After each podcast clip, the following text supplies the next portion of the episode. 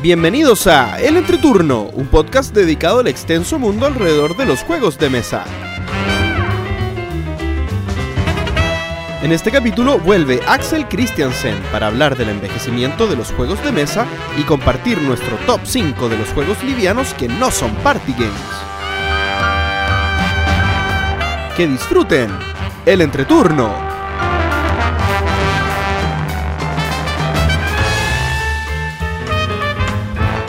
Hola, ¿qué tal amigos? Mi nombre es JP Gloria. Y yo soy Axel. y estamos comenzando el capítulo número 73 de El Entreturno. Estamos grabando el jueves 22 de agosto, el capítulo que saldrá el martes 27 de agosto. ¿Cómo están chicos? Muy bien. ¿Ustedes cómo están? Bien. Sí. Sí, Sí. muy bien. Tiempo que no nos veíamos, Axel. Hace Sí. tres capítulos que no venías. Sí. Que no sé cuánto tiempo en, en tiempo real es eso. Un mes y medio. Ah, ya. Un mes y medio, sí. Ok. Sí. Eh, el estudio del entreturno te extrañaba.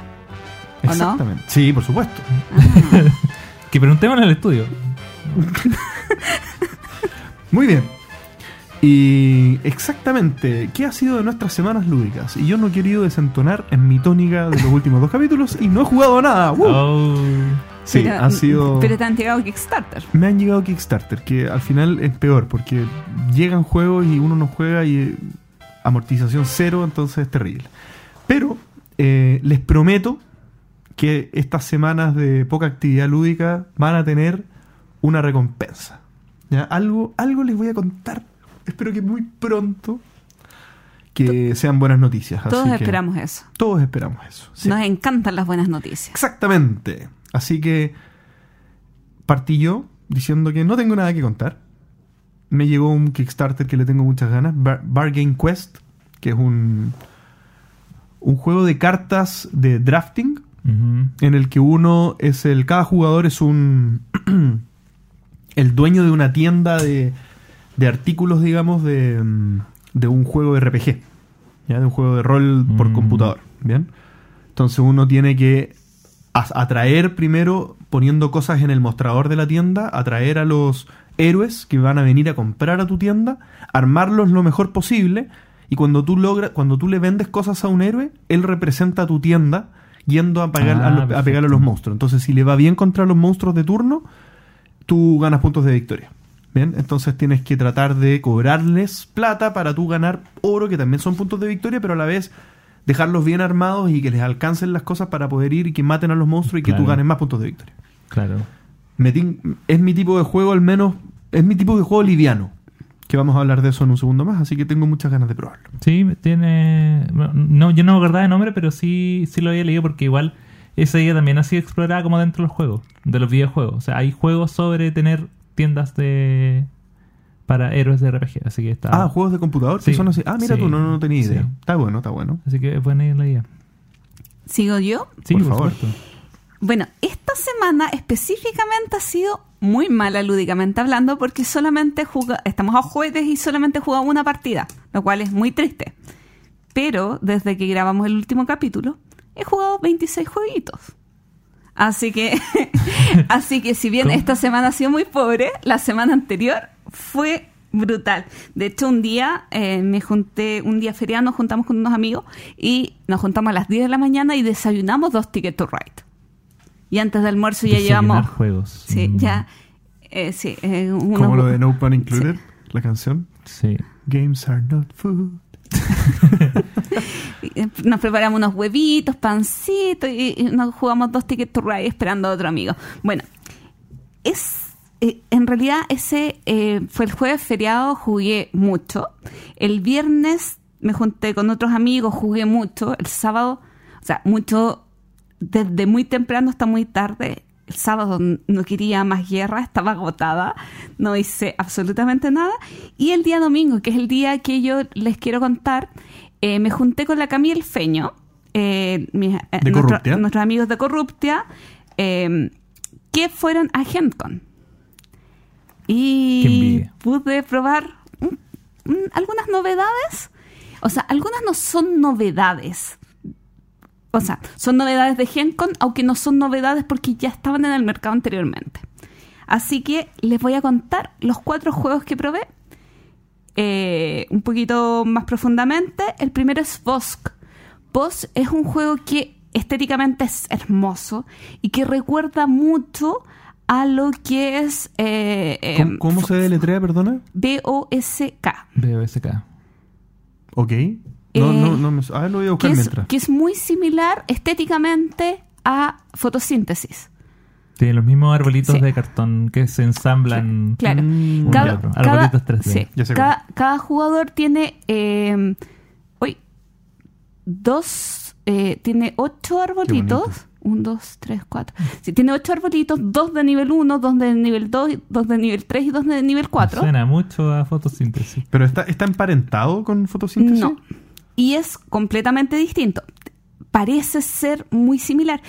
Bueno, la cosa es que el tablero está cuadriculado, eh, tiene líneas horizontales y verticales, y en la primera etapa del juego, porque el, el juego tiene dos etapas, cada jugador tiene que colocar eh, uno de sus árboles en esta grilla en, en- en las uniones. Y eh, cuando todos los jugadores han puesto los, eh, los barcos, los, árboles. los árboles, se ve eh, quién gana por línea en la mayoría. O sea, si yo puse un árbol 2 y 3, sumo 5, pero si alguien puso 2, 4, me gana. Entonces se evalúa vertical y horizontalmente las mayorías. Si tú estás solo en una línea, vas a recibir más puntaje. Si tienes segundo lugar, ¿Y, etcétera. la- y las hojas que están repartidas? en- Ah, es que es la primera etapa del juego, es colocar los árboles en el tablero. Además de esta cuadrícula, el tablero tiene, si no me equivoco, seis zonas de distintos terrenos. Eh, no sé, po, árboles, río, eh, distinto tipo de vegetación o colores. Y en la segunda etapa del juego, el jugador que recibió, que tenía menos puntaje, decide dónde va como una barrita que señala el movimiento, eh, el, movimiento, no, eh, la El dirección del viento. Entonces, eh, eso determina, por ejemplo, que el árbol 1, que uno de tus árboles 1 tenga que eh, botar sus hojas hacia el sur, que el árbol 2 tenga que botarlos hacia el este, que el árbol 3 hacia el oeste y el árbol 4 hacia el norte. Y después hay un movimiento norte, sur, este, oeste que tú determinas qué árbol lo hace. Y ahí tú vas, eh, tienes unas hojas grandes que mar- marcan los movimientos que son desde uno, que es el castor, hasta eh, ocho. Y cada, cada uno de esos significa dejar una hojita en la dirección del viento. ¿Y las hojas para qué sirven? Porque después es la segunda puntuación. Y la su- segunda pu- puntuación es por mayorías en cada terreno. ¿Y si, y Y si tú están puedes- una hoja encima de la otra? Claro, tú puedes sobreescribir Mm. en, en- en un lugar que otro jugador ha puesto una hoja, pero pagando el doble. Entonces, si yo tengo tres movimientos y mi primero es sobreescribir, solamente me queda poner otra hoja más en, en el siguiente espacio. Claro. Y entonces, en el fondo, en, en la primera parte del, del, del- En la primera ronda del juego, uno es juega. posicionamiento. Uno, pero uno, uno juega en el plano de las intersecciones y en la segunda uno juega en las cuadrículas. En los cuadrículas. Sí. Oye, Ah, pero, bueno pero me- ¿cómo es el factor suerte acá? En cuanto a que te pueden, al final, porque lo que decide el otro mueve tus hojas también. Las que están ya en el tablero, ¿no? Lo que decide el... No, porque Porque uno decide la dirección del viento. eh, tú tienes, eh, un jugador va a decidir, pero a ver, que, que es conveniente. Tú desde antes sabes, por ejemplo, las ubicaciones. Si tú, da lo mismo, pero tú no vas a poner tus dos uno en la orilla del tablero, en la misma orilla del Mm. tablero, por ejemplo. Porque si te sale que tienes que hacerlo hacia el sur y la orilla del tablero te da hacia el sur, eh, te, te quita todas las posibilidades. Sería un, tienes que ir pensando en las dos puntuaciones. ¿Es mejor que fotosíntesis o no? No sé. Oh. Me, eh, me Pero- suena, me, pero- suena que, me suena que hay menos interacción entre jugadores que fotosíntesis. No, hay, yo diría que hay más interacción que ¿En los serio? jugadores. Porque sí. fotosíntesis es terrible. Mm, Es que es- yo encuentro que fotosíntesis es súper controlada en la interacción porque tú mides muy fácil cuál es la em, cuáles son las posibles acciones que va a hacer el otro jugador porque no te puedes salir con un árbol gigante Pero puedes tapar muy, muy Sí, bien a la gente. Sí, pero eso es, es previsible. Acá es menos predecible porque tú no sabes eh, en la jugada con qué uno o cuántas acciones va a tener el jugador. A eso iba con el tema de factor suerte, que uno no. Que al no, al es no que pre- tú, al tú no prever- eliges, tú eliges cuántas acciones ejecutas en el turno. Y el que ejecutó menos acciones en el turno cuando colocas las hojas es el siguiente jugador inicial. Claro. Claro, es que es, es la razón por la que no me gusta, ponte tú, Dragon Castle de, de tres o cuatro jugadores. Me gusta solo de dos. ¿Ya? Porque cuando te vuelve a tocar con tres o cuatro jugadores, es tan aleatorio la cantidad de cosas que puede pasar en el tablero que uno no puede nunca preparar una estrategia, porque, porque al final da lo mismo. Como que va a llegar algo completamente distinto a lo que tú pensaste. ¿Me explico, no? Mm. Sí. Eh, Es por el tipo de juego que me gusta jugar a mí. Sí. O sea, eh, puede ser la misma razón por la que a alguien sí le guste jugar de más jugadores. Entonces, me- se me hace como que viendo acá y con tu explicación, se me hace que, que como que se desordena un montón el tablero. Sí, o sea, es que tiene muchas cosas que pensar y, y te pueden complicar la estrategia de mil millones de maneras y tienes que... Mm. y- y lo importante es presentar cómo hacer los planes B. Porque Bueno, de claro. sí. Bueno, son otros tres juegos. El segundo es Draftosaurus, que es un juego eh, de... ¿Cómo se llama? Bueno, es un draft de dinosaurios, como el título lo dice, en que cada jugador tiene que sacar seis dinosaurios de una bolsa, elegir uno y pasar los otros cinco a los siguientes jugadores. Pero el jugador inicial lanza un dado que determina algo. Por ejemplo, que los otros jugadores, no él, el jugador inicial siempre es el que está, eh, se salva de esta condición, tienen que colocar su dinosaurio eh, al lado de los baños, o en el bosque, o en determinados sitios. Y al final hay distintos tipos de puntuaciones, dinosaurios iguales en un sector, dinosaurios diferentes en otros sectores, parejas de dinosaurios, etcétera, etcétera, etcétera. Es hermosísimo. Es que tiene dinosaurios de verdad. O sea, ¿De verdad? Obvio, porque son dinosaurios. ¿Dinosaurios de verdad? Obvio, porque son dinosaurios Wow. plásticos y el plástico está hecho de dino- dinosaurios. Ah. Bueno, Eh, un film muy entretenido lo quiero tener. Es como Na- un golem de carne, eso que es como un dinosaurio hecho de dinosaurio. Eh, el juego es súper livianito. Eh, es que, eh, te da como esa sensación de roll and ride. Sí, por lo, por, por el, por lo que me estaba mencionando de eh, agrupar y, de- y en el fondo crear este mapa eh, que siempre es el mismo, básicamente, Claro. eh, y que hay que optimizar en el fondo lo- los colores y las figuras de los dinosaurios, me, me dio esa sensación. Sí, pero es tan, es tan sin- lindo sin que que hay que tenerlo. Hay que tenerlo. Hay que Mm. tenerlo. Bueno, el otro juego que, que- que jugué es Lock, Lock, Up- Lock Up a Role Player Look Tale. Bueno, tú lo dices ¿Cuánto? mejor. Look up. Look up. Look up. Bueno, yo no tenía idea, pero que de Role, and- eh, role Player eh, habían como distintos juegos que habían salido después. Y este es un juego de posicionamiento de trabajadores eh, basado en este uni- universo, donde uno tiene distintos... eh, tra- un trabajador de nivel 1, uno de 2, 3, 4, 5, si no me equivoco, uno que y dos que tienen una habilidad. Y tienes que ir a distintos lugares del tablero y por mayoría vas ganando cubitos para ir a, a pagar misiones, etcétera, etcétera, etcétera. Y ah, vas ganando mil millones de cosas, pero a mí la verdad no... mm, No te gustó. ¿Están en español esos juegos? no, es el lanzamiento. Sí, pero me refiero ponte tu role player. Sí, ya salió en español. De ¿Sí? hecho, lo tengo en mi carrito de compra. ¿Lo has jugado? ¿No? Y yo creo que no me va a gustar, pero igual lo quiero. Es muy sabio, muy sabio. Sí, una gran decisión. A ver, compra. role player dicen que es como un sagrado, un, un, un uso, poqui- un uso responsable del dinero, digamos. Role player dicen que es un- como un juego como sagrada, pero con un par de cositas más. Sí, tiene el mismo mecanismo, pero.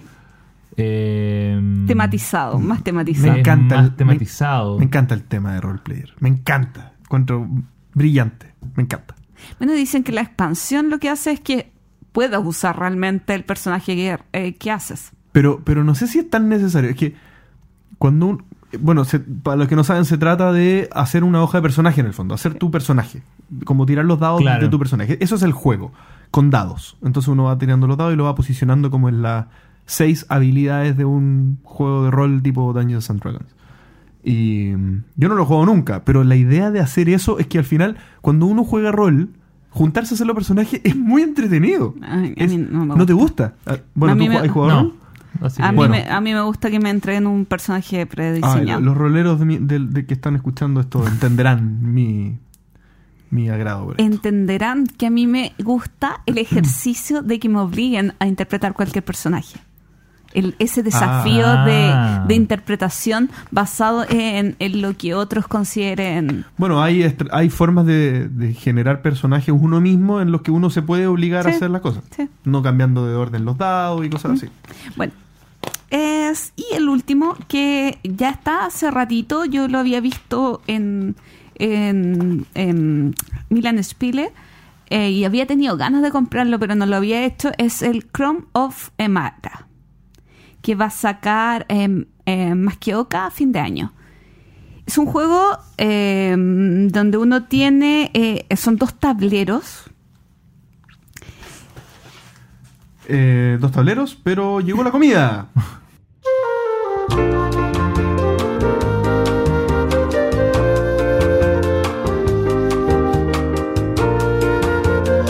Así que ahora puedo explicar Crow of Emara.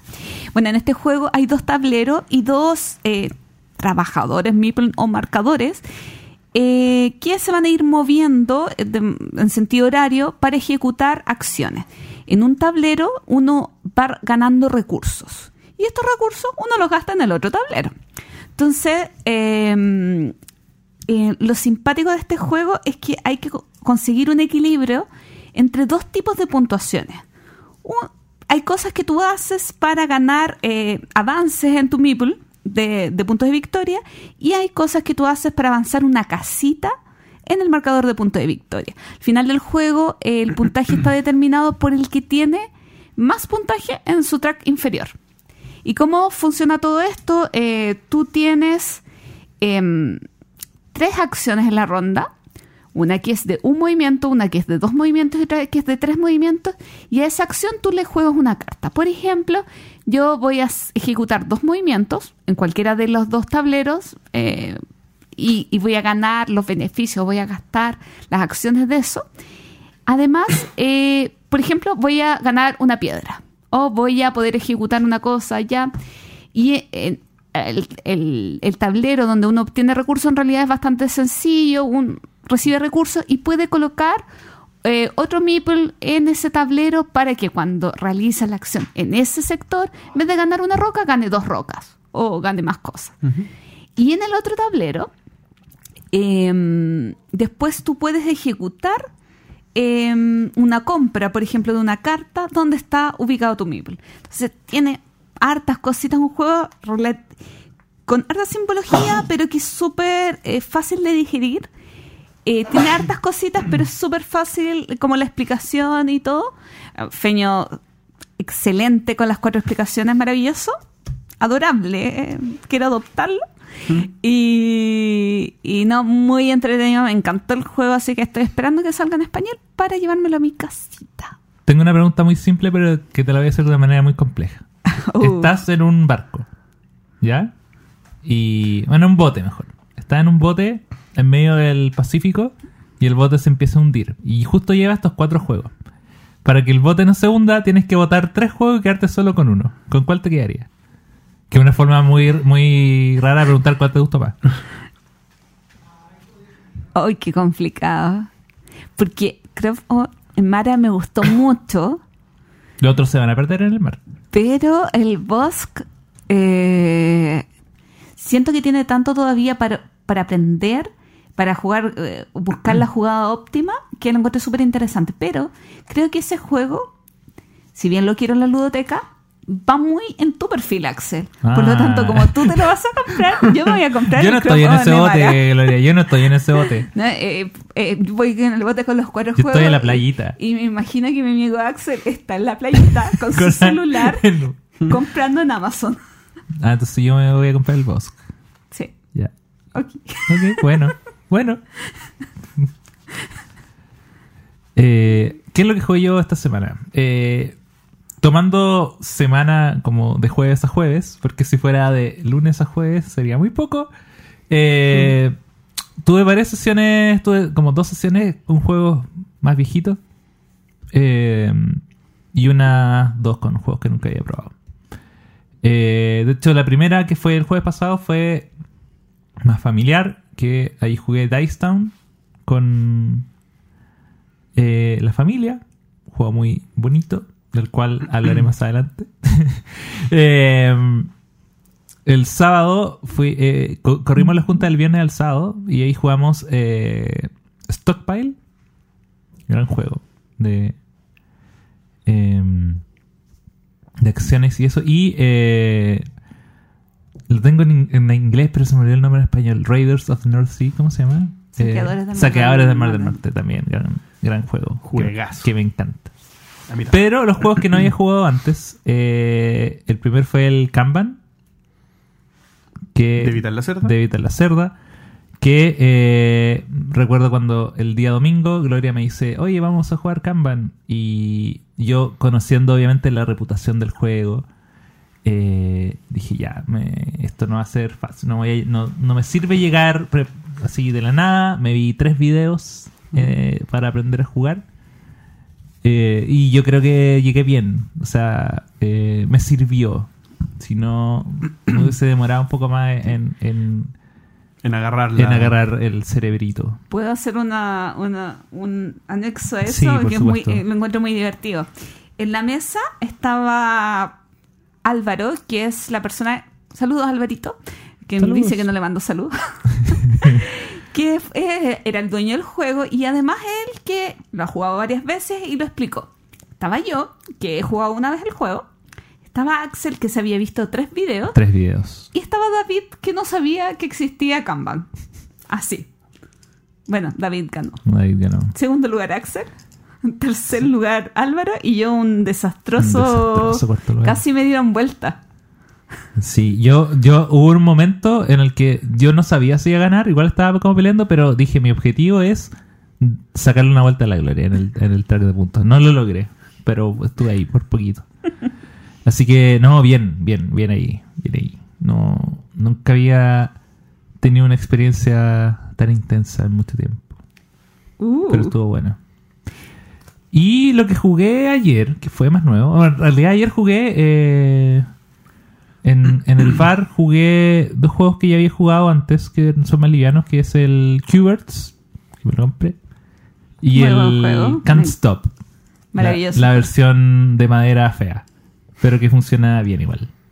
Y, y sabes que la, eh, la versión de madera de Can't Stop te, te- te sirve más para enseñarlo porque es más temático. Porque hay una montaña, entonces tú dices, estos son escaladores, y en vez de dejar un, un, un conito que no significa nada, dices, no, acá dejas tu base para seguir escalando en otros turnos.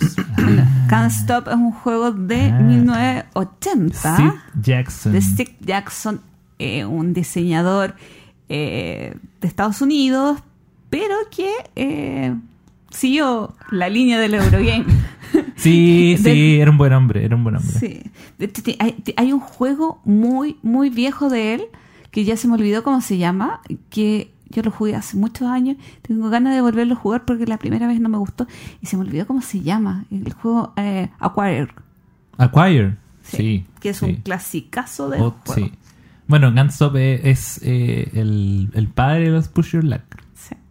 Sí, de ahí.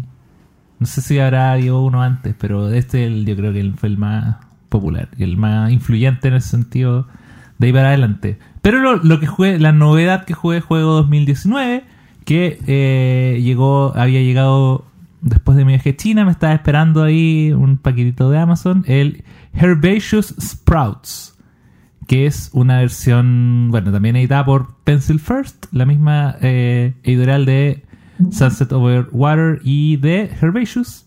Herbaceous es el jueguito de las plantitas. Herbaceous es el juego de las plantitas, donde uno tiene que... Es un juego de cartas muy sencillo, donde uno tiene que hacer sets de, car- de diferentes hierbas, eh, que está en español, si no... Sí, maldito. Sí. Eh, entonces uno, eh, en ese juego, lo, uno roba dos cartas y uno juega una carta en una pila que es común y una pila personal. Y tú en un momento de tu turno tú decides, ya voy a hacer los sets. Y hay sets, por ejemplo, que te puntúan por hacer pares o por tener hierbas distintas o tener todas iguales. Y también tiene ese, ese elemento de, de push your luck en el sentido de que ya, yo hasta dónde voy a juntar acá y hasta dónde voy a esperar esta, este jardín comunal antes de que otro jugador no se llegue lo que me estoy esperando. Y es como ya, voy a esperar, lo hago ahora, va a ser cinco, va a ser una línea de 5 puntos o espero un poco más para que salgan dos cartas y de esos 5 puntos se convierten en 9. Entonces está esa tensión que es bien interesante. Y Herbaceous Sprouts es una versión de ese juego, pero en dados. Es el juego más grande también que ha hecho Pencil First, es una cajita bastante grande. Eh, donde hay un tablero central con un jardín y la idea es la misma. De hecho, están las mismas.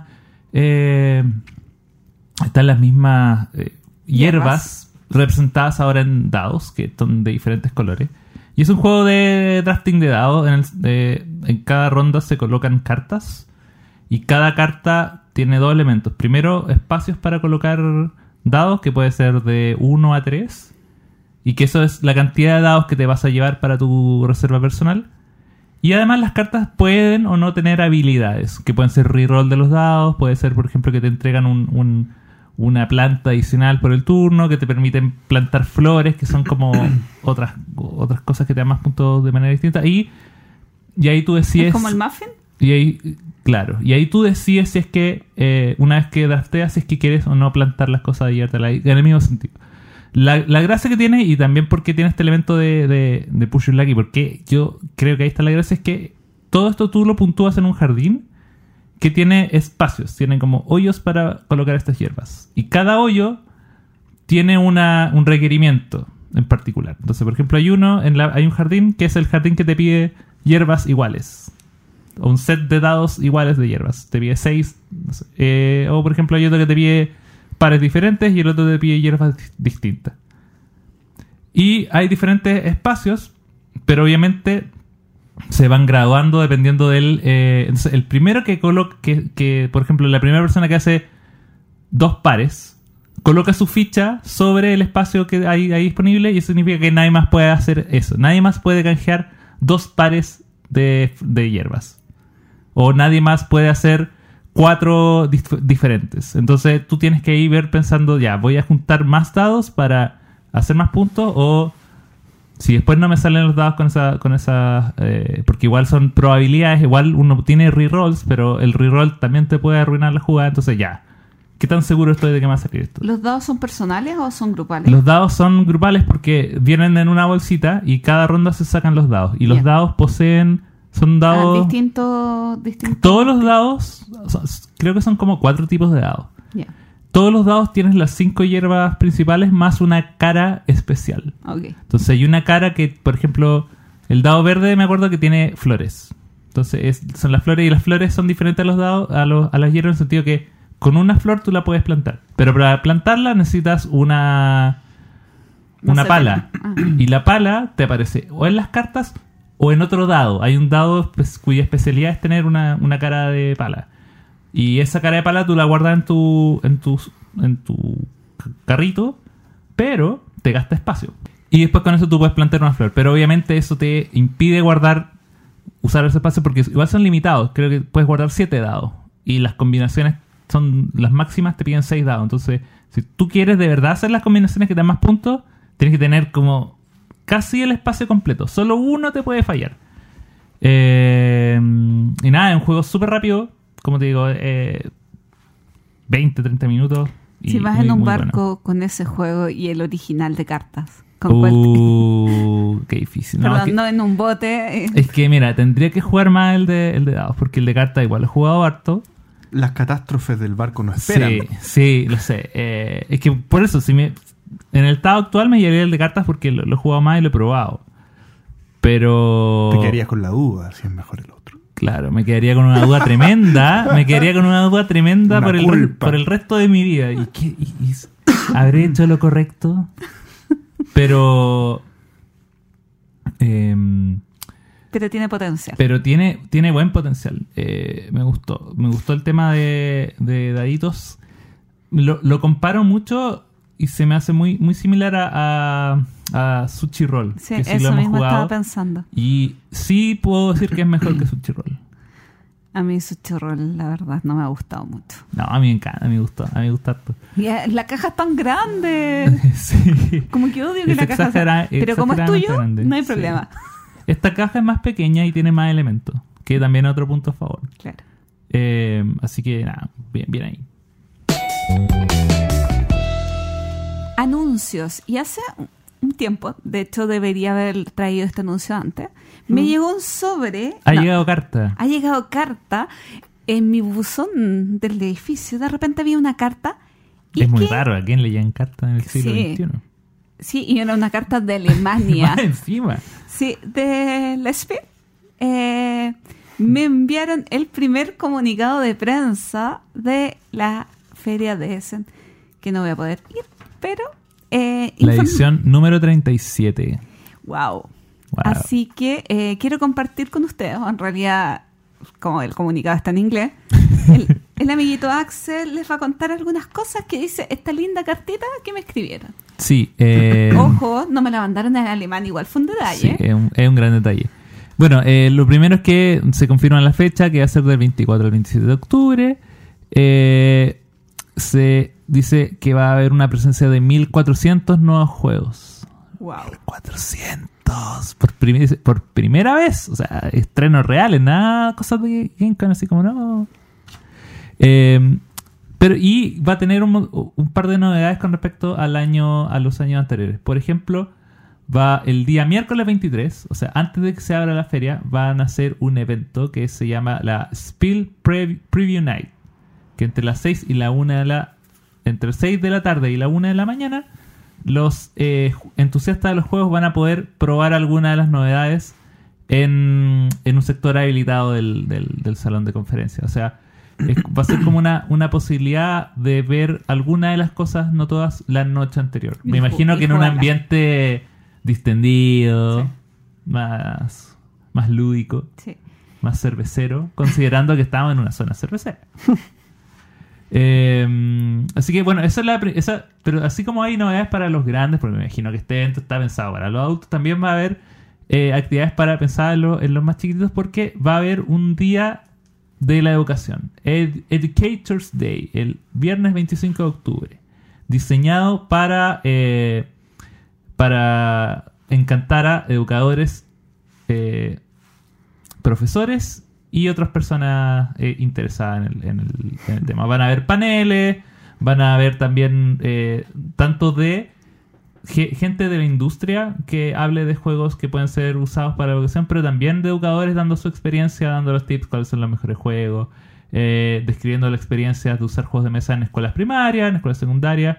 Y eh, lo que decían de eso es que la mayoría son en inglés, así que igual eh, son como de fácil acceso porque no van a estar en alemán, que sería como una barrera tremenda para Sí. la gente que va del extranjero. Y, eh, y para que vean que igual esto, más que un- una parada como, eh, no sé, una cosa, digamos que se están subiendo un carro, no, van a tener 200 salas de juego hechas solo para este tipo de, eh, dice, juguetes y juegos educativos. O sea, igual es harto, no es, no es poco.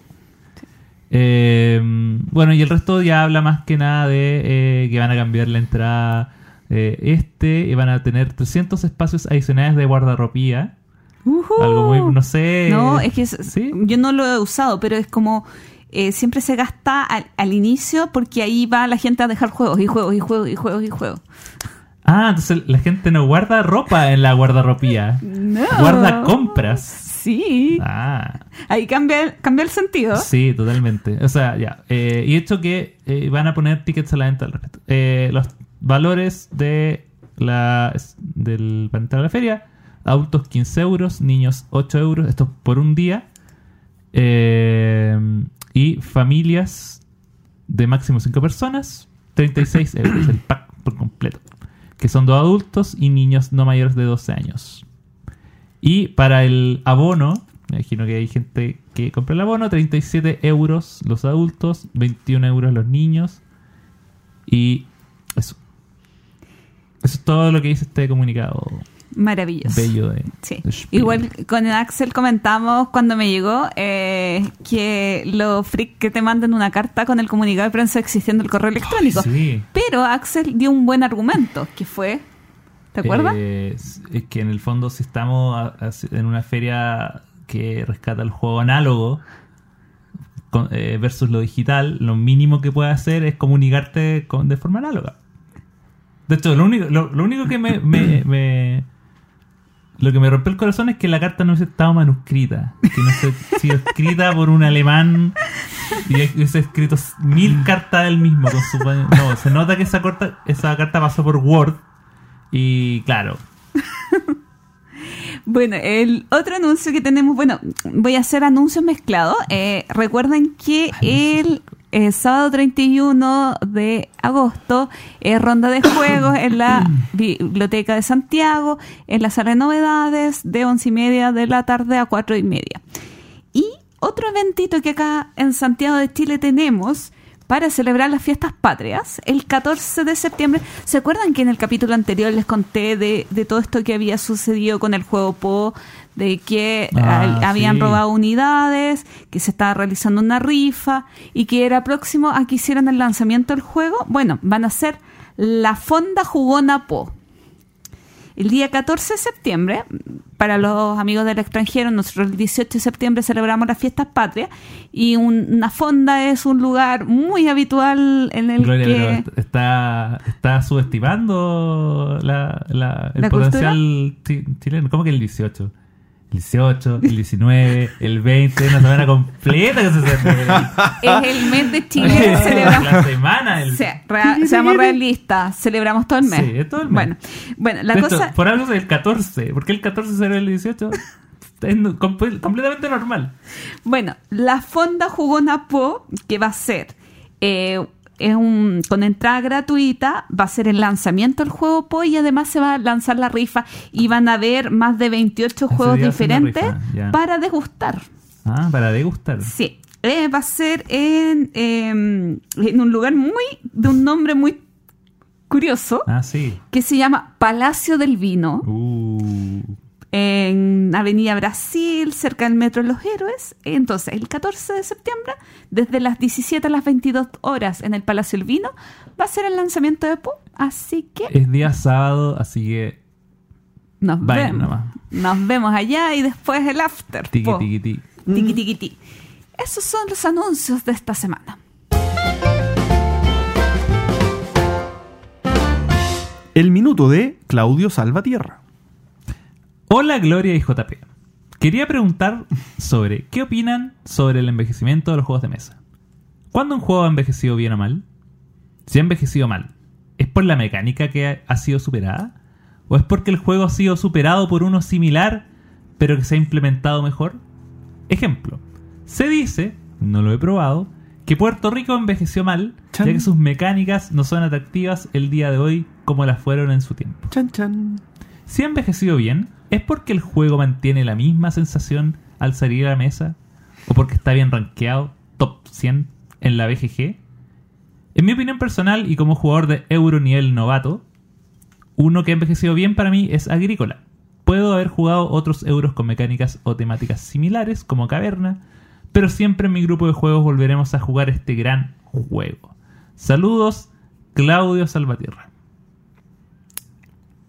Que, que era como para el entreturno responde, pero lo quisimos dejar como un minuto de porque daba para una conversación un poco más extensa. Bastante profunda. Sí, Exactamente. Sobre todo porque empieza a decir que Puerto Rico envejeció mal y a mí ya eso me... ¿Tú consideras Me que, enveje- eh, que Puerto Rico... Vámonos al, al punto. ¿Tú consideras que Puerto Rico no ha envejecido mal? Yo creo que no ha envejecido. ¿Y por qué?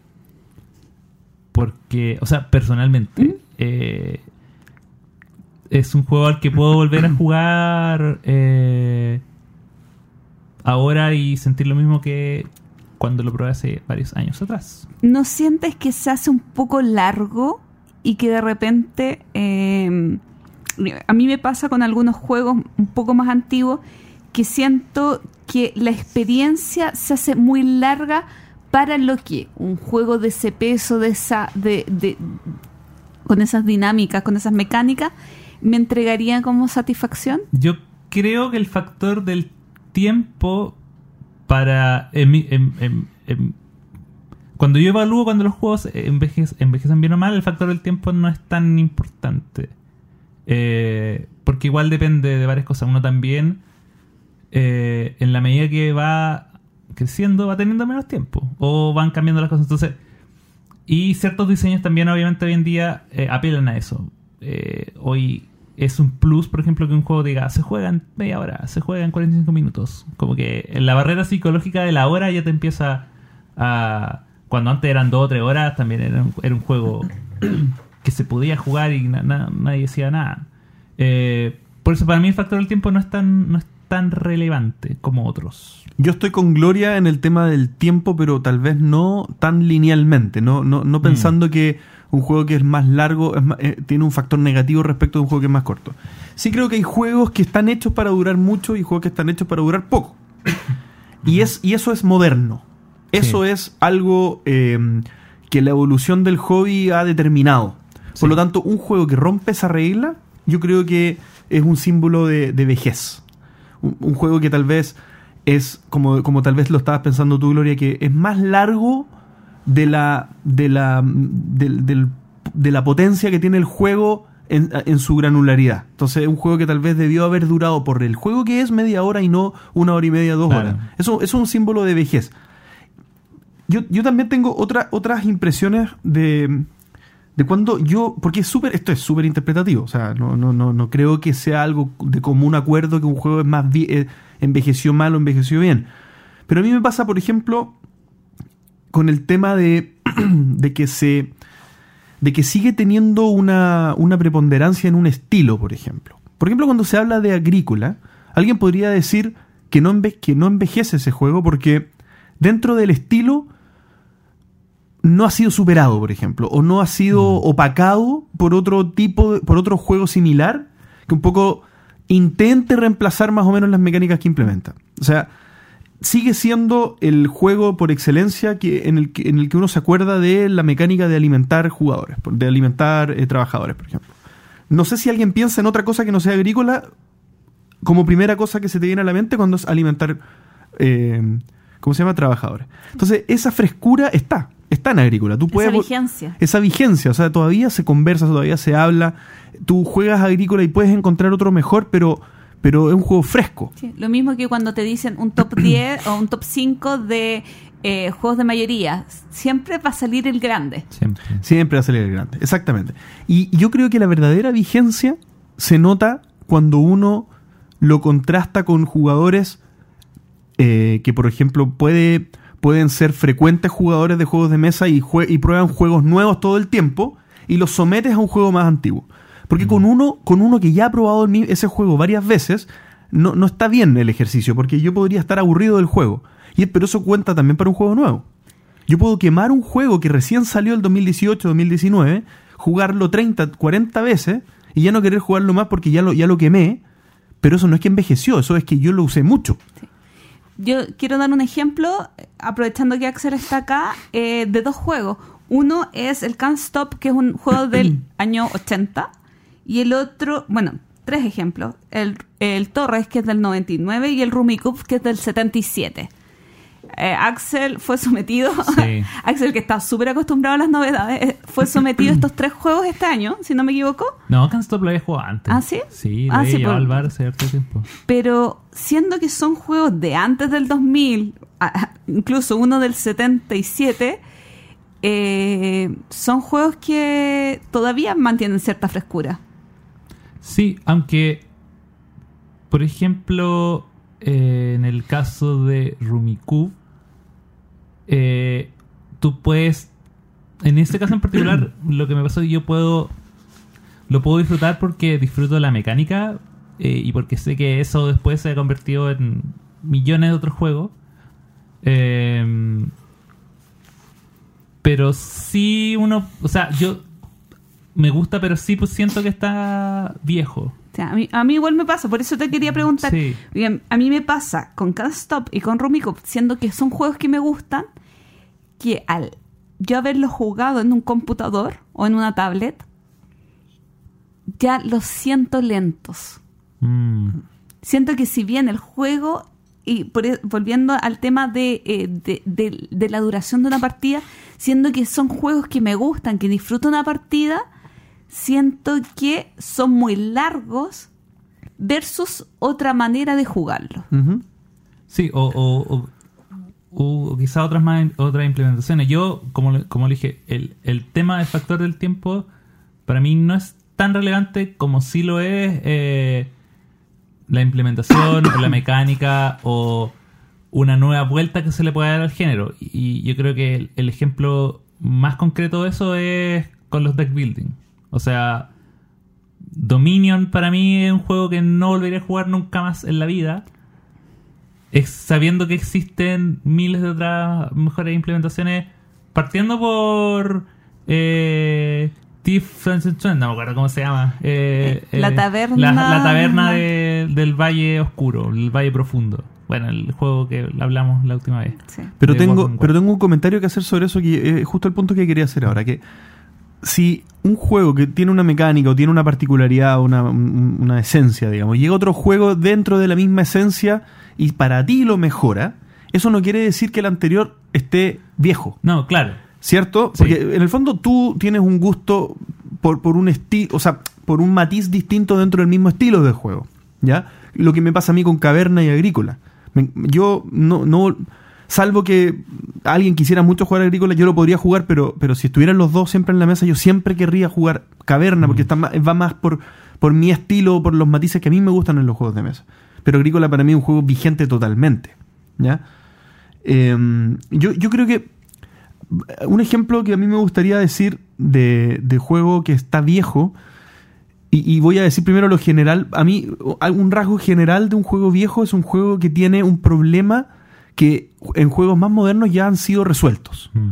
Ya, por ejemplo, Café Internacional, que es juego del año 1989, que yo lo tengo por, por, una, por un factor más nostálgico que de, de otra, de otra índole.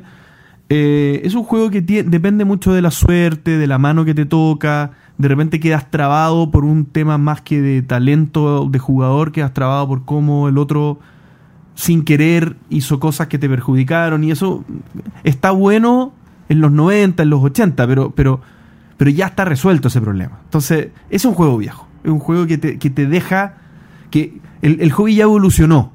Y la persona que hizo ese juego en ese momento no sabía no tenía en su conocimiento de diseñador que era posible hacer ciertas, tomar ciertas decisiones que, que evitaran que el juego tuviera ese problema. Es un juego para mí que, que tiene rasgos de vejez. Sí, Yo hice aquí un barrido un poquito de los Spiel des Jahres desde los inicios. Y claro, como para ir nombrando algunos, la liebre y la tortuga. Eh, no sé si han jugado la liebre y la tortuga. Sí, lo jugué hace un par de semanas. Lo encuentro un juego divertido, pero me pasa lo mismo. Encuentro que es muy largo para lo que me da. Y ahí noto que está un poco, un poco viejo. más problemas ¿Sí? de, de diseño. Es que Ahí. sumar, restar, multiplicar. No, no. eh, o sea, eh, eh, un juego que si no hiciste cosas bien en la, el, el primer tercio ya perdiste. Y ya sabes que perdiste. Y se ve físicamente que perdiste. A mí no me da esa sensación. Igual lo he jugado una sola vez, pero la principal es como, en serio, es muy largo. Es un juego que jugaría una vez al año, No, yo ni ¿No? nada. No, así de, no, no me gustó. no. así de desastroso. yo- mi- mi- mis criterios para, para juzgar la, el- la vejez o no de un juego para mí es, son un poco lo que comentaba antes. Lo primero es si, si ya ha sido implementado de manera mejor por otro eh, o si ha sido implementado de manera fresca. Quizás no por uno más, pero sí por varios. O sea, ya cuando Claro. hay varios ejemplos, ya es como ya, ya, chao. Eh, y el segundo, para mí es muy importante el valor estético de igual. O sea, eh, eh, no sé, por ejemplo, le le voy a decir, Ca- Castillo Borgoña es un juego que está envejeciendo mal. Y, y sí, y, y- y- y es uno, uno puede apreciar el, la- la- el diseño y todo y lo puede jugar a pesar de, pero Pero está pero cómo, pero ya, es que ya de repente me da un poco como de, de miedo presentárselo a nuevos jugadores, pasarle esas fichas de cartón cuadradas y feas. Pues si también uno. Y Notre Dame. Notre Dame es más, es más bonito que. Notre Dame es más bonito que, que Borgoña. Tiene por lo menos redon- tiene figuras redondas, tiene monedas, tiene curvas, ¿cachai? Tiene algo más, más ahí pasando. Sí. Cubitos, made- tiene maderitas. Así Oye. que eso. Otros juegos que están en el listado de los juegos antes del, del 2000, por ejemplo, está Scholar Dark, que un ha sido un juego que se ha reimplementado de muchas maneras, como el, el mismo de todos contra uno, seguir a alguien, el Sherlock Holmes Detective Asesor, que hasta el día de hoy todavía eh, se vende bastante como un juego eh, que es mucho texto. O sea, para un nicho muy específico, yo creo que ese juego no ha envejecido. A mí, la verdad, la vez que lo jugué me dio un poquito de. ah, no, es, es demasiada lectura, demasiado. demasiada temática para mí.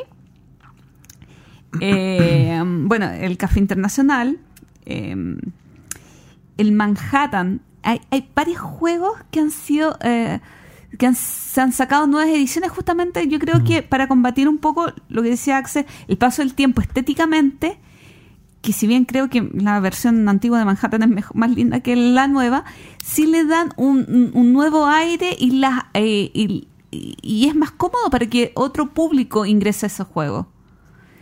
Eh, em, bueno, mm, el 95 Catán, que creo que todavía está absolutamente vigente y ha, vigente. y ha envejecido bien, a pesar de que a mí no me gusta, pero eh, no le encuentro claro, el tema del azar, pero hay juegos de azar, listo. Claro, y también, también me desdigo un poco de lo que dije hace poco, porque, claro, o sea, depende, eh, al final esto es solo punto de vista, por- porque Mm. al- al final tú podrías decir, Monopoly es un juego que ha envejecido una enormidad, o sea, está Sí. totalmente fuera de toda modernidad, sin embargo, el juego más vendido. Claro. O sea, ¿qué, qué te, qué te dice eso? Que el punto de vista de los jugadores que compran Monopoly es ese, es, ese es su punto de vista, no, tienen, no conocen otro juego Mm. el, el punto de referencia. Por ejemplo, Carcassonne. eh, la regla original es que tú sacas de la bolsa una loseta y la tienes que poner. Es la loseta que te sale. Eso es un factor de suerte que yo creo que si ese, ese juego se inventara hoy, no creo que la mecánica fuera así. No, no, se, me no Mm. se me ocurre que, que la mecánica, la decisión sea que uno saca esa loseta y esa es la que se pone. Mm, Me suena más que es la, la que inventó Pancho, que es sacar dos o tres, elegir una y dejarte la otra en la mano para después tratar de, de elegir cuando sacas la otra loseta. Claro. Entonces, pero hay gente que le gusta esa simplicidad. No, no me cambies esa regla porque así gana dinamismo, jugamos más rápido y me interesa pasar el tiempo y matar, matar unos minutos jugando y no me interesa ganar o no me interesa que me salga la pieza que yo quiero. No sé. Bueno, siguiendo con esta lista, eh, em, está el grande, que lo comentábamos hace Sí. un rato, que eh, es, parece eh, siempre en los top de los juegos de mayoría.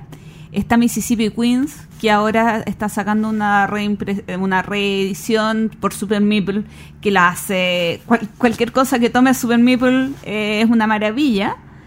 El Efferland, que a mí personalmente no me gustó, eh, no sé si alguien lo ha jugado. Tikal y Torres, que 99 y 2000, que también son juegos, eh, personalmente a mí me encantan, pero eh, eso lo voy a dejar de lado. Pero son juegos que han tenido reediciones hace muy poco tiempo. Y yo creo que eso muestra mucho el envejecimiento de algunos juegos. Cuando, eh, o lo que está haciendo Restoration Games, cuando toman juegos viejos y, y se dan cuenta que todavía tienen vida útil, por decirlo de algún modo, y que en realidad solamente les falta, en el caso de Super Maple, una lavadita de cara, mejora de componentes y todo eso. En el caso de eh, Restoration, algún, algún cambio de regla, alguna modificación menor, cosa de eh, hacerlo vigente o actualizarlo el día de hoy, encuentro que es súper interesante y hablan de juegos que han envejecido bastante bien a pesar de los años. De acuerdo. Se firma.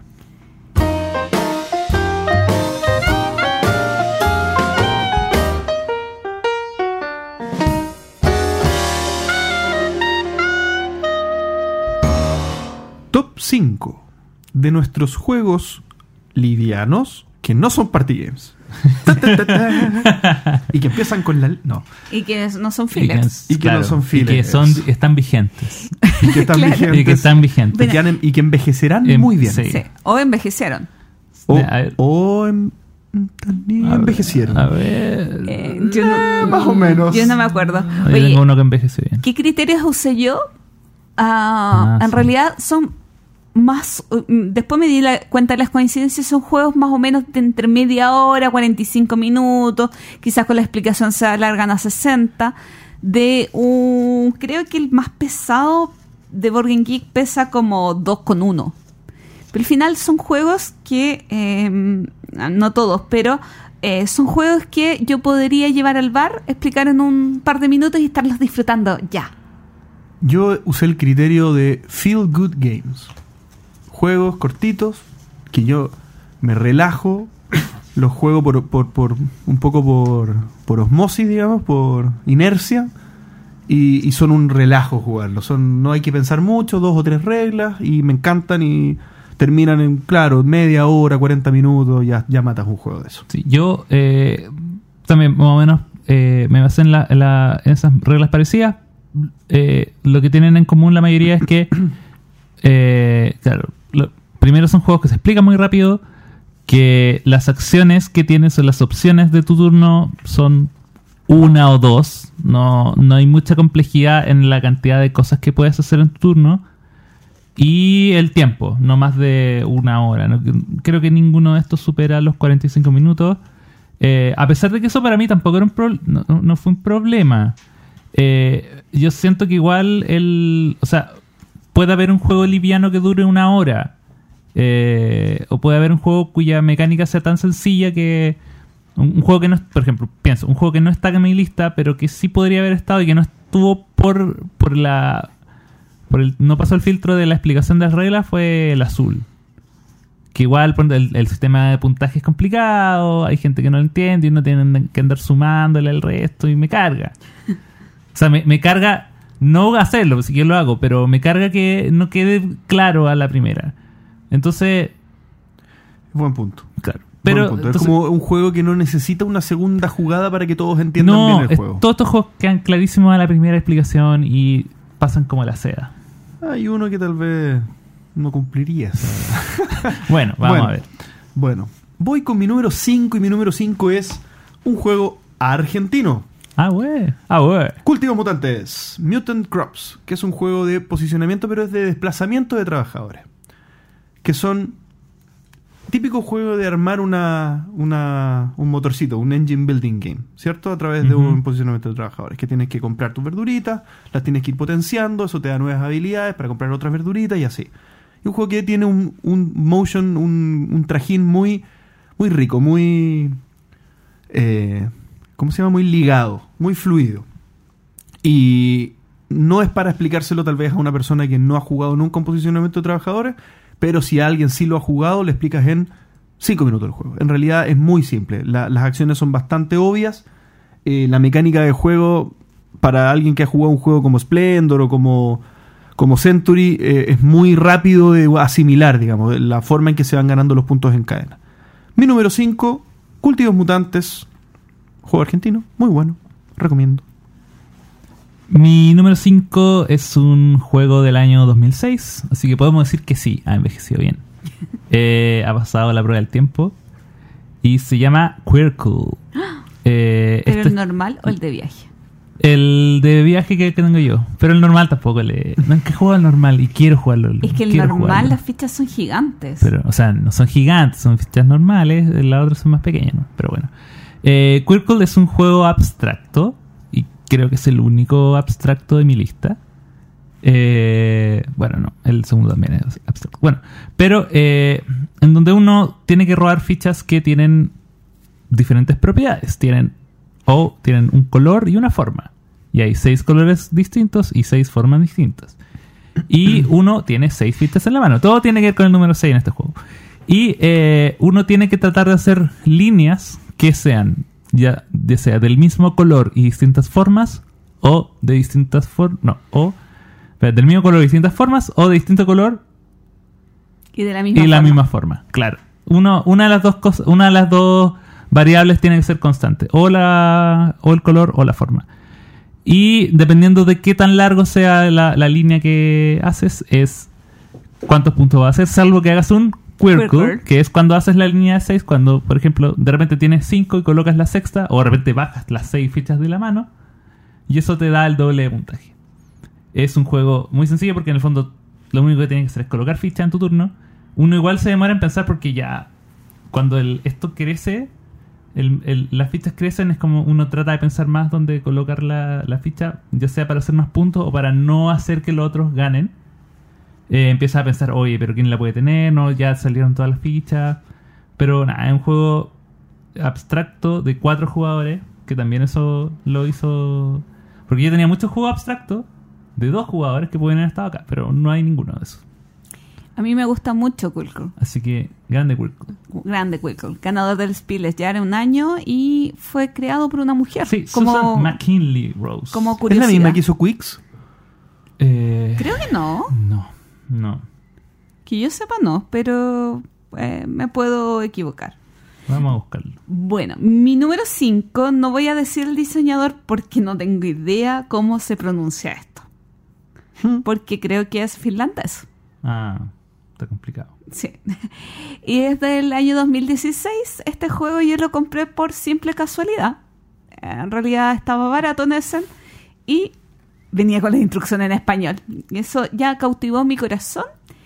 Eh, es un juego de 2 a 5 jugadores, aunque de 2 nunca lo he probado y yo creo que funciona muy mal. Y se llama Honchu. En Honchu es, es un juego solamente de cartas donde tú vas construyendo tu ciudad. Y ca- eh, cada- en las cartas tú eh, juegas una carta en tu turno y el número de esa carta determina el orden de turno eh, para ver de la carta que jugaste tú y de la que jugaron los otros jugadores cuál eh, te vas a llevar. eh, el que tiene un número mayor va a poder elegir qué carta se lleva a su, su ciudad y construir. O sea, uno no siempre se va a llevar la carta que jugó. Correcto. Uno podría pensar. De repente uno juega para llevarse la carta que uno quiere. Y hay alternativas ves que- mejores. Que, los otros jugaron unas mejores, te las llevas. Sí, hay alternativas mejores. eh, y a mí, si bien quizás podría haber estado más arriba, pero lo he jugado tanto, tanto, tanto, que de repente igual me tiene un poquito... eh, ya, ya no lo juego, ya no tengo tantas ganas de jugarlo, pero lo encuentro muy divertido, es fácil de explicar. Ah, Tiene, tiene un poquito de complejidad, pero en general es fácil. La parte de la subasta, que no es una subasta, pero para elegir las cartas es como lo más complejo porque van cambiando los orden de turno y se hace un poquito Sí. más de lío. Y, y tiene un elemento de basas también. Claro. que es muy raro y nadie lo usa nunca. Sí, eh, así que a mí me encanta Honchu, muy feliz con este y eh, es mi número 5. Mi número 4 es un juego de Reiner Nisia. Es el único juego de dos jugadores exclusivo de mi lista y es Shoten Totem. Ujú. Battleline también en su otra implementación. Un juego de 1999, así que con mayor razón puedo decir que ha envejecido muy bien. Es otro feel good game para mí. Es un juego en que tú te sientas con tu contrincante, eh, relajadamente juegas.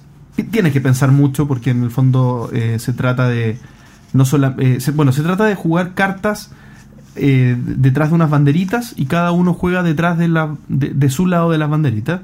Y si logras demostrar que con tres cartas que tú jugaste, el otro no te puede ganar, digamos, no puede jugar nada mejor que las tres cartas que tú jugaste, entonces tú te las llevas.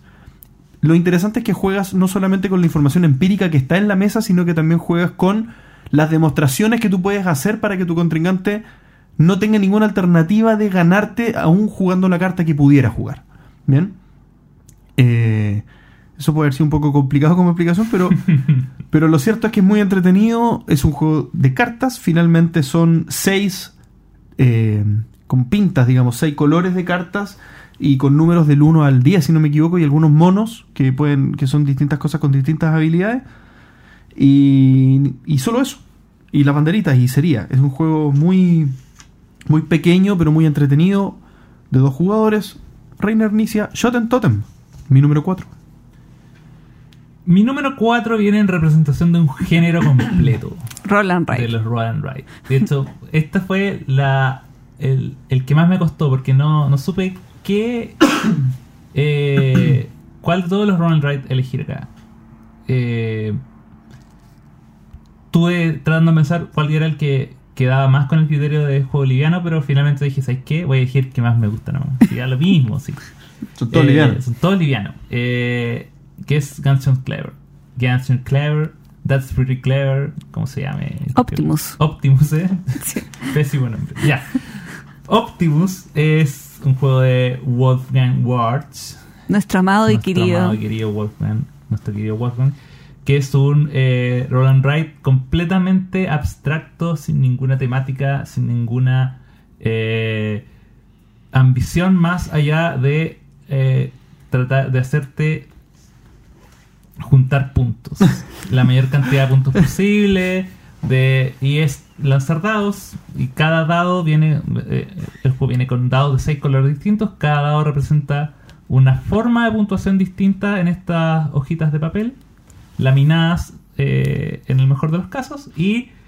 eh, claro, hay una que, por ejemplo, eh, puntúa. Escribe el número nomás. Hay unas que es tan fácil como escribir el número que te salió.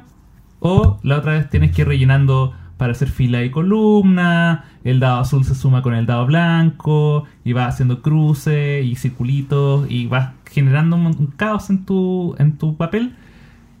Como la mayoría de los juegos de Wolfgang, la primera mitad del juego es para eh, aceptar un poco la máquina. Y ya en la segunda mitad son combos, combos, combos, combos, combos. Pongo, pongo una, un dado, eso me hace que se genere otro combo. Puedo poner una X donde yo quiera, la pongo acá, eso hace que se genere. Y ahí uno Qué tipo más genial. puntos, eh, de manera loca. Es.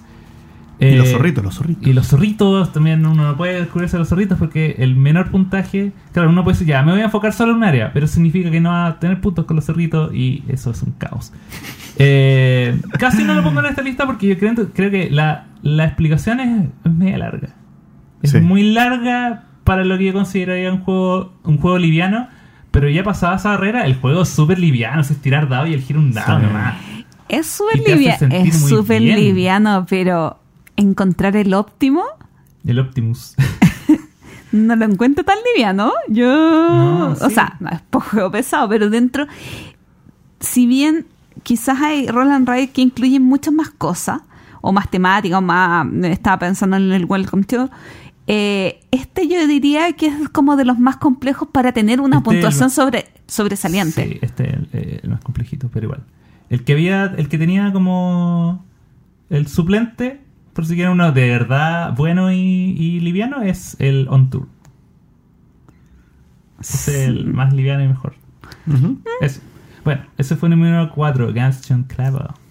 Mi número 4, Axel lo descalificó de la lista. porque es el azul. Es un jueguito mm, eh, que. eh, yo no- sí, la puntuación es un poco complicada de explicar, pero el resto del juego es fácil. Al final, a mí no me molesta eh, darle la puntuación al resto de la gente. Un juego partiendo de componentes maravilloso y, y eso de colocar la mano en la bolsita es algo que Oh, eh, sí, que distorsiona todos los sentidos. Y al final es eh, hacer una muralla de mosaico.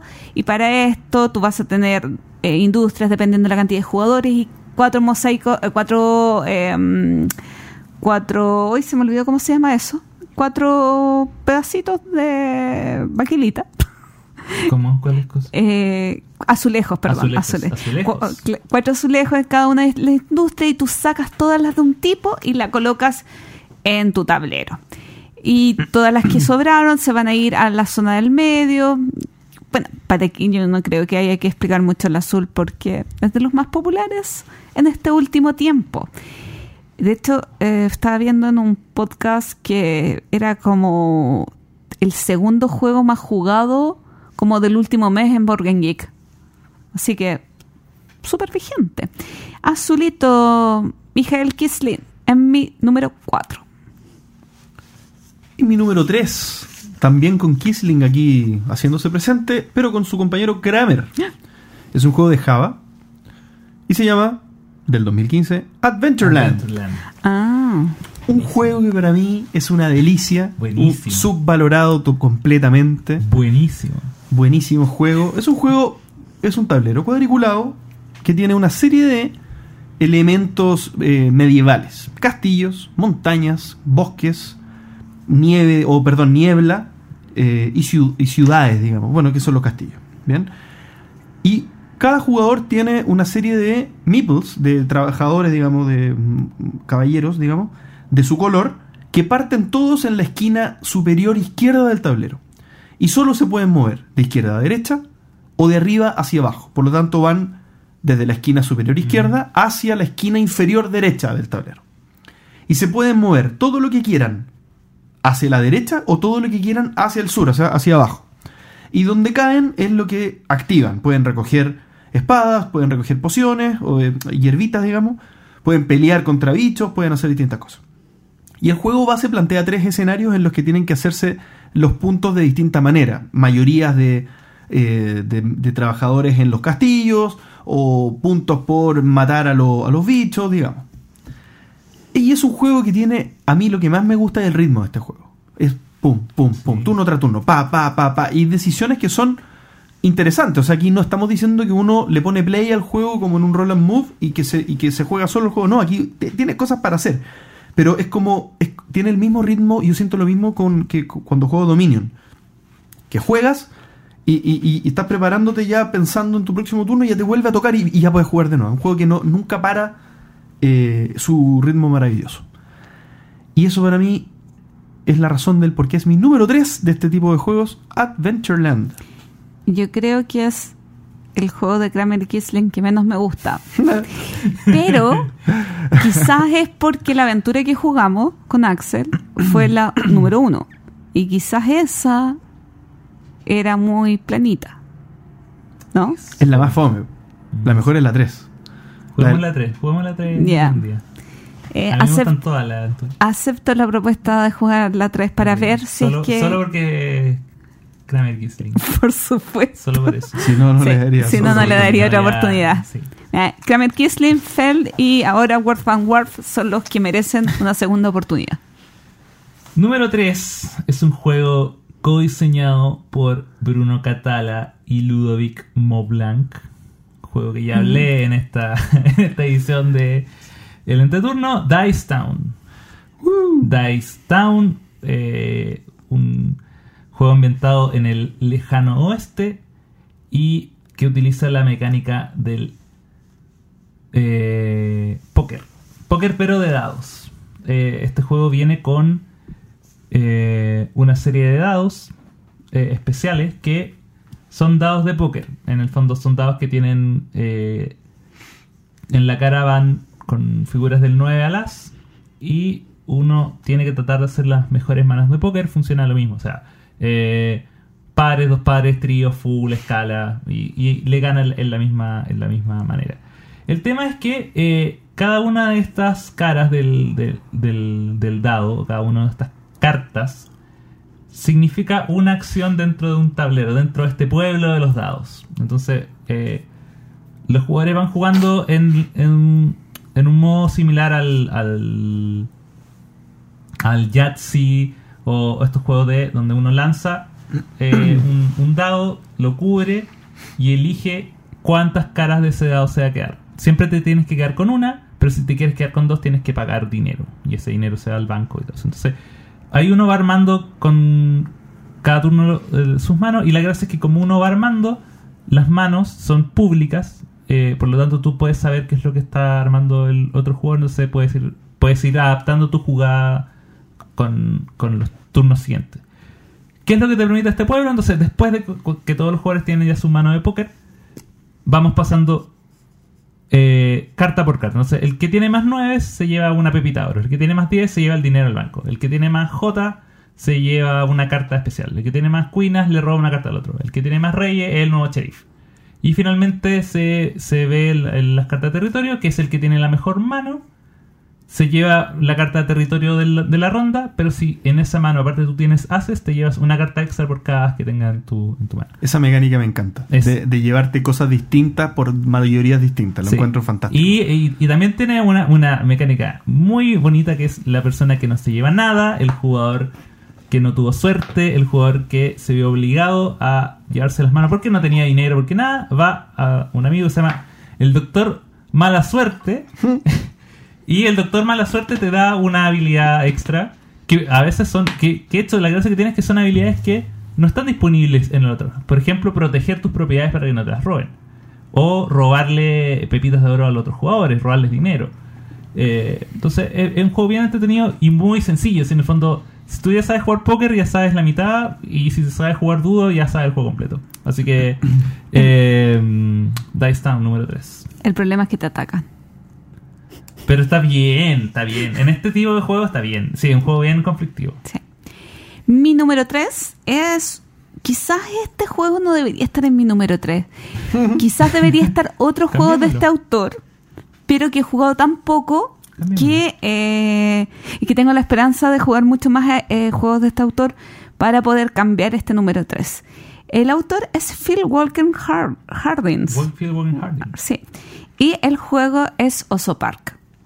Es un jueguito de puzzles donde tú haces un parque de osos, salvo por la excepción del koala que no es un oso, No es un pero oso. todo el mundo lo quiere. Y le dicen oso koala, pero no. Sí, así que armas un parquecito de osos y tienes algún, a- algunas metas que cumplir porque la idea es hacer lo más eficientemente posible tu parque de osos con la mecánica de puzzles, de ir rellenando cada uno de los sectores con distintas piezas y cuando cubres algunas cosas ganas alguna eh, poder comprar otra pieza en una acción y eh, poder comprar otra loseta de parque, etcétera, etcétera, etcétera. Cortito, entretenido, fácil de explicar y que a mí me gusta mucho.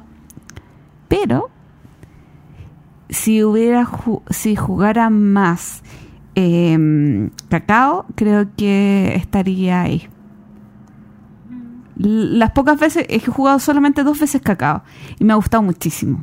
Mucho, mucho, mucho, pero no necesito. Así El que El tío Phil.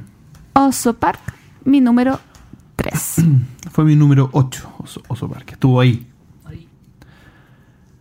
Mi número 2 es un juego de un autor que nunca había pronunciado su nombre, así que no sabría decirlo, pero es Asger Harding Granrud,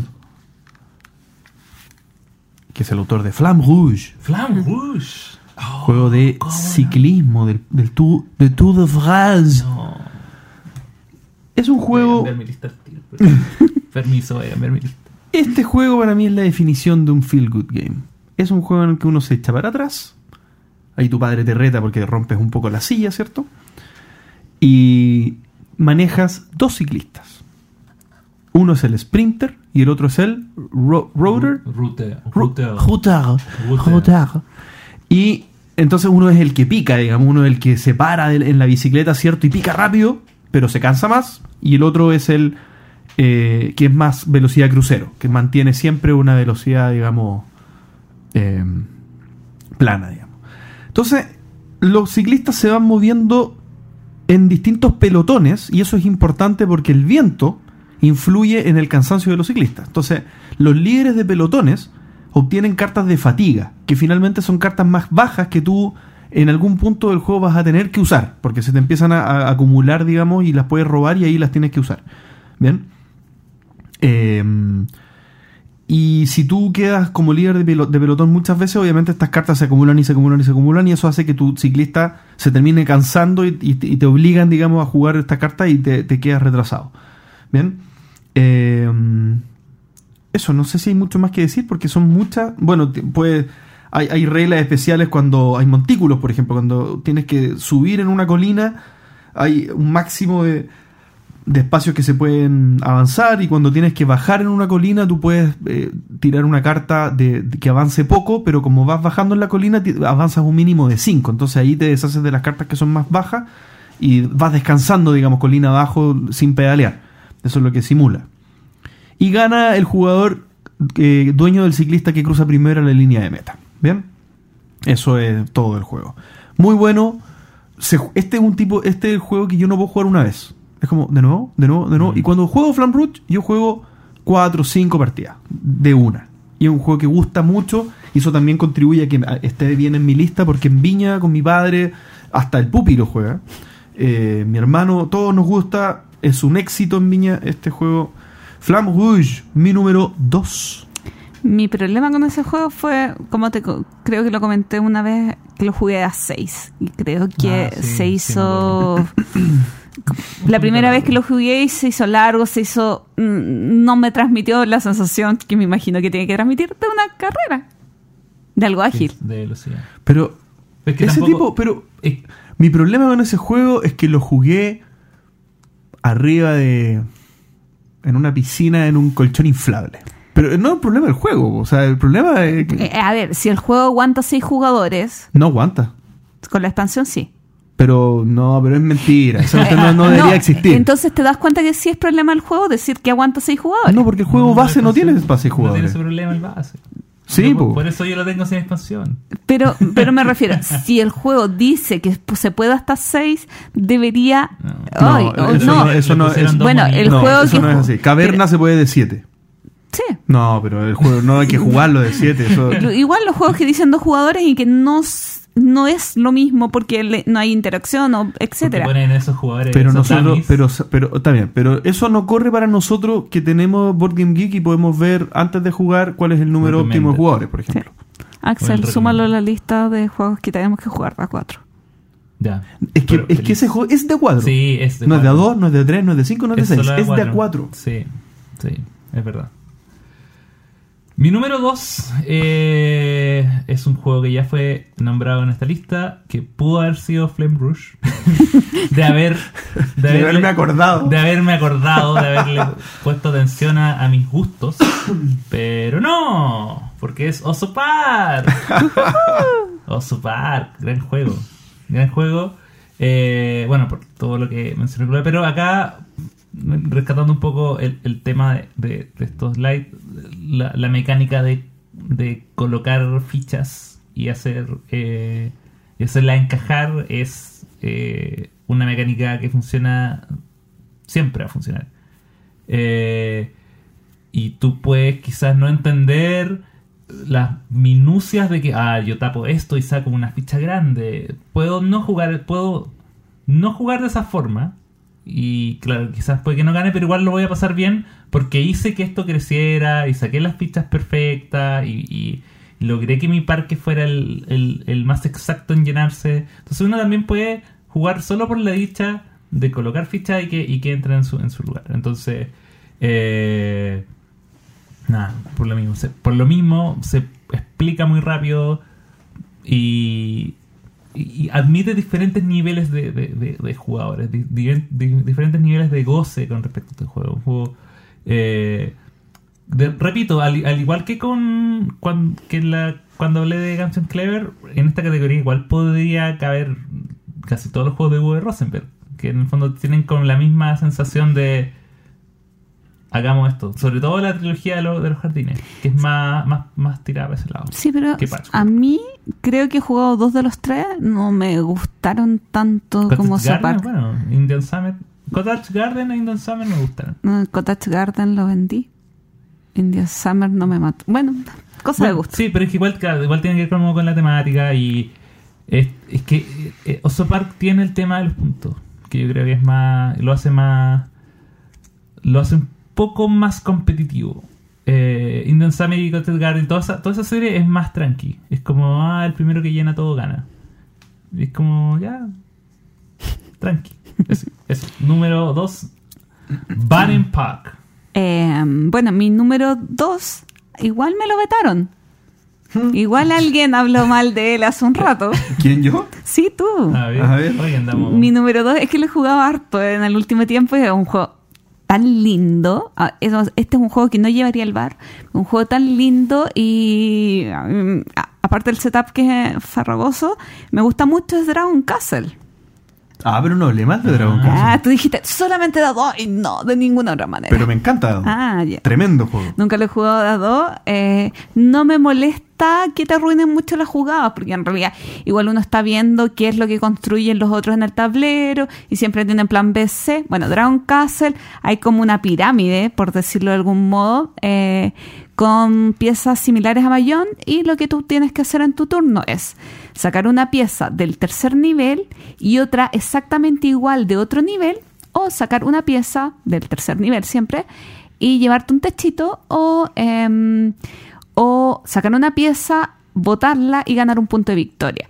Cuando tú juntas tres, perdón, cuatro eh, en tu zona y después las colocas en tu tablero, cuando tú en tu zona colocas cuatro piezas que son eh, pegadas, que, o al menos cuatro piezas pegadas, que son del mismo color, tú haces lo, se- siempre se me olvida la palabra, co, co, co, esto que se hacen en las importaciones también, con vali, no con, bueno, Ah, eh, Ay, se me olvidó la palabra. Pero bueno, tú das vuelta a estas fichas y recibes puntos de victoria. Consolidar. Consolidas.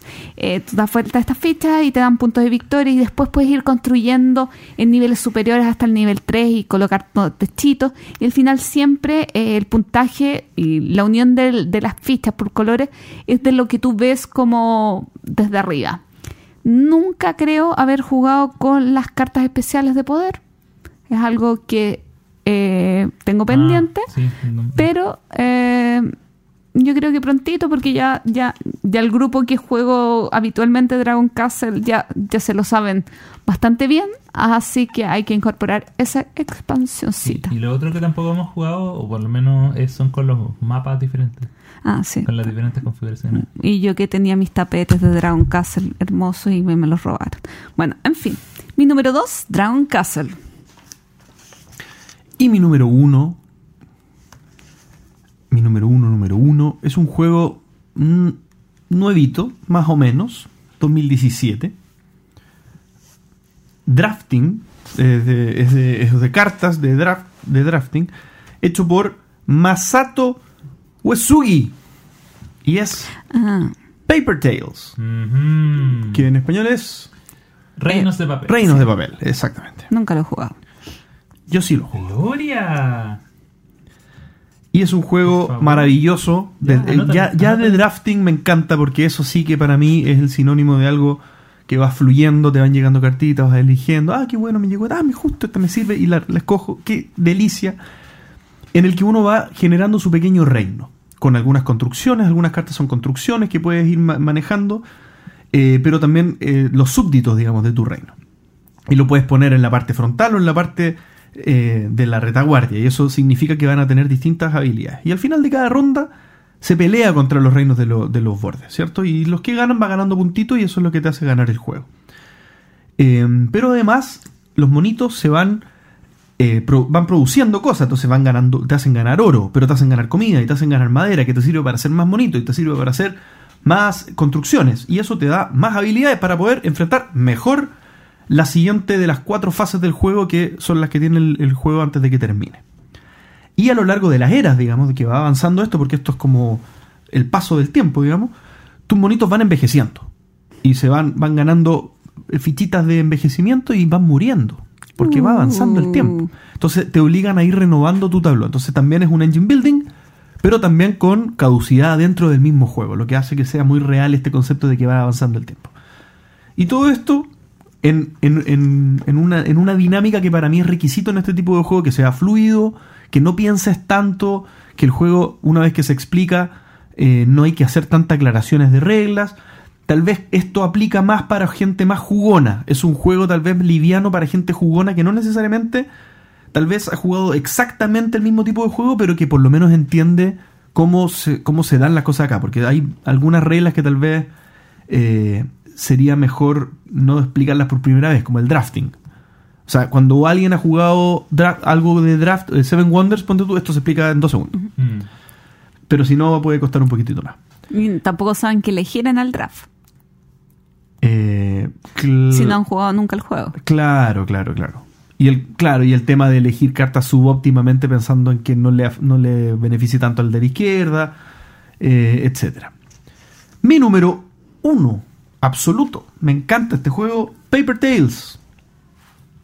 Mi número uno, yo empecé a tener un poco de miedo cuando eh, JP iba describiendo su juego porque tenía varias coincidencias. Este juego es del 2017, tiene algo de drafting de cartas, pero es más, es más eh, deck building o hand building que en realidad. Mm. Eh, pero ya cuando dijo el diseñador me salvé.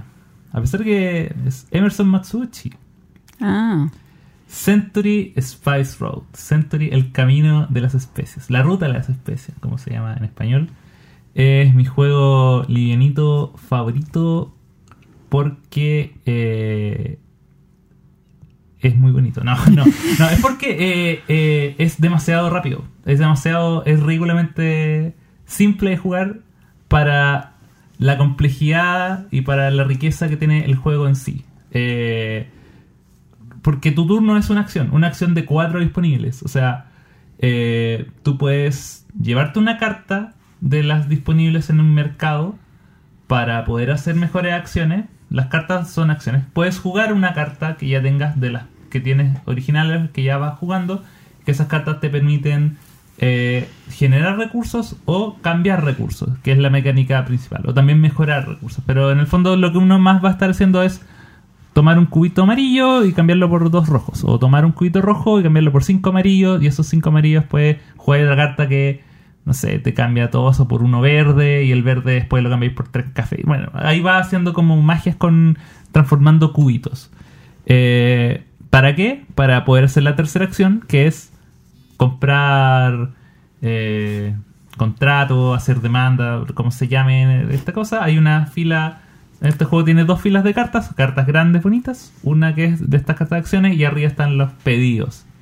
Que te piden una cantidad X de cubitos por X cantidad de Especies. de especies, sí, porque hay cardamomo eh, y otras cosas. Pero yo le digo cubito, en realidad es cubito amarillo, rojo, verde y café. Pero creo que son diferentes especies. Eh, y entonces uno, la gente te pide y si tú tienes lo que te pide, te da el... el te, da- te lleva ese puntaje. Y si a- además están en ciertas posiciones, te, pa- te, te dan además una un dinero adicional que también son puntos, por lo cual eso incentiva que todo el mundo esté en algún momento tratando de llevarse el mismo el mismo botín. Entonces uno puede... Y además también una carrera por puntaje porque es eh, la primera persona que ya se lleva cinco cartas de puntaje, ahí eso hace el 4 o 5 dependiendo de cuántos jugadores eh, estén en la mesa, eso hace el fin del juego. Entonces es un juego que corre pero así jugaste y estás pensando en qué jugar y ya te tocó de vuelta. O sea, es como pa, pa, pa, pa, pa, pa, y se enseña en 5 minutos. Pero, a pesar de eso, y a pesar de que es liviano en su juego y en su explicación, eh, tiene demasiadas rutas y estrategia y cosas así para hacer. Así que eh, no he jugado ninguno de los otros dos, pero en realidad no tengo para qué, porque dudo que cualquiera de sus secuelas de la saga Century sea tan bueno como la ruta de las especies. Dicen que el 3 es muy bueno. Y también he, he leído que el 3 es muy bueno. Mi eso. número uno es una reimplementación de un juego. Es la versión de dados de un juego. Y el autor No se llama Rustan Hakanson o no qué sé yo, porque parece que también es finlandés. Oye, tengo alguna fijación con los Con finlandeses. Finlandia hoy día, sí. Sí, hoy es el día de Finlandia y es el Nation The Dice Game, que es la reimplementación de este juego de civilizaciones eh, que alguna vez jugué y que no tengo mayores recuerdos de él, pero como que nunca me han gustado mucho los juegos de civilizaciones. Siempre los asociaba a juegos como muy largos y no sé. Y este juego es la simplificación eh, hacer civilizaciones, pero en a lo más 40 minutos, tirando daditos y haciendo hipercombitos para robarse cartas, haciendo reroll, sacando fichitas. A mí es un juego que me entretiene mucho, que estuvo harto tiempo sin stock. eh, es un juego del 2014 y que yo tengo un amigo que lo tenía y estuve mucho tiempo tratándolo de conseguir. Y recién lo re- reimprimieron el año pasado, así que me agarré mi copia. Y es un juego que me entretiene mucho, muy simple de explicar, o no tanto. Yo diría que quizás el más complejo de explicar de los que tengo acá, pero eh, es un juego corto y que me da, me entrega muy buenas sensaciones y esas ganitas de hoy que de que hoy ya se terminó y, y- y que lo disfrutaste mucho en, en el proceso. Así que mi número uno, Nation The Dice Game. Creo que no lo he jugado. Yo Pero- tampoco. no, ¿no? Porque me estaba confundiendo con el. eh, hay un Lewis y Clark, y Clark de Sí, el Discovery. el Discovery. Discovery. Sí, ese jugamos. jugamos. Sí. Sí, Simpático. sí. Pero no, no, no he jugado. Chicos, ¿y qué les quedó así como Ah. eh, entre los juegos que no colocaron? Espérate. Bueno, a mí Oso Park, que fue lo que dije, consideré Downforce. eh, de, es de Kramer y Kisling, ¿no? No, es solamente de Kramer Ajá. y con la ayuda de, supongo que McLeod es o no. No, Mm, pues no ¿cómo se llama el de Restoration? No. ¿Quién es el...? No sé. Pero es solamente de Kramer. Eh, eh, o sea, Ok. ¿El diseño original? el original. Dejé afuera también uno que me encanta, que es Welcome to the Dungeon. Bienvenido a la mazmorra. Ah, buenísimo. Qué buen juego, Sí. muy buen juego. Pero, de- pero demasiado liviano y, y, eh, muy filler para mí. Entonces tal es, vez es queda, más, es más fiel que- queda fuera por ese que- concepto, pero es muy buen juego. Y otro juego que me gusta bastante es Las Vegas. Está un poquito más abajo en el escalón, pero es un juego que también considero cuando quiero jugar algo rápido, digamos. Es que yo hice, lo- hice un poquito de trampa y hice junto eh, el, un ranking como del juegos light de party de filler. Entonces como que con eso me, me traté de resguardar un poquito de, De no colocar cruzado. acá algo que eh, debería ir en el otro. Yo dejé fuera, porque está en mi top 10, el Ticket to Ride, que para Yo mí es un juego que es un- sería el uno de los juegos light, eh, de pocas reglas, entretenido, fácil de sacar a mesa. fuera. No, no consideré Dominion. Pero es liviano, muy liviano. Um, el básico. Pero igual Mm. para introducir a gente y después cuando comienza a colocar más expansiones. Puede ser. Jugué tres partidas de Dominion la semana pasada. Bueno, el Caruba, que, que es un juego de los Zetas que encuentro bastante divertido, el Splendor, y el Cacao, como no lo he jugado suficiente. Eh, bueno, eh, bueno, yo dejé afuera azul, a pesar, por lo mismo que Gloria. O sea, también está. Si, si tomaba en cuenta mi, mi top 10, debería haber sido el, el uno de estos juegos, pero lo dejé fuera también un poco para mostrar más variedad, pero también por el tema del, del puntaje, que eh, me parece que era trascendental dentro de esta lista de cosas más livianitas. Eh, dejé fuera también, no alcanzaron a estar en su momento. eh, el más liviano que pensé es Escuela de Pingüinos, High School.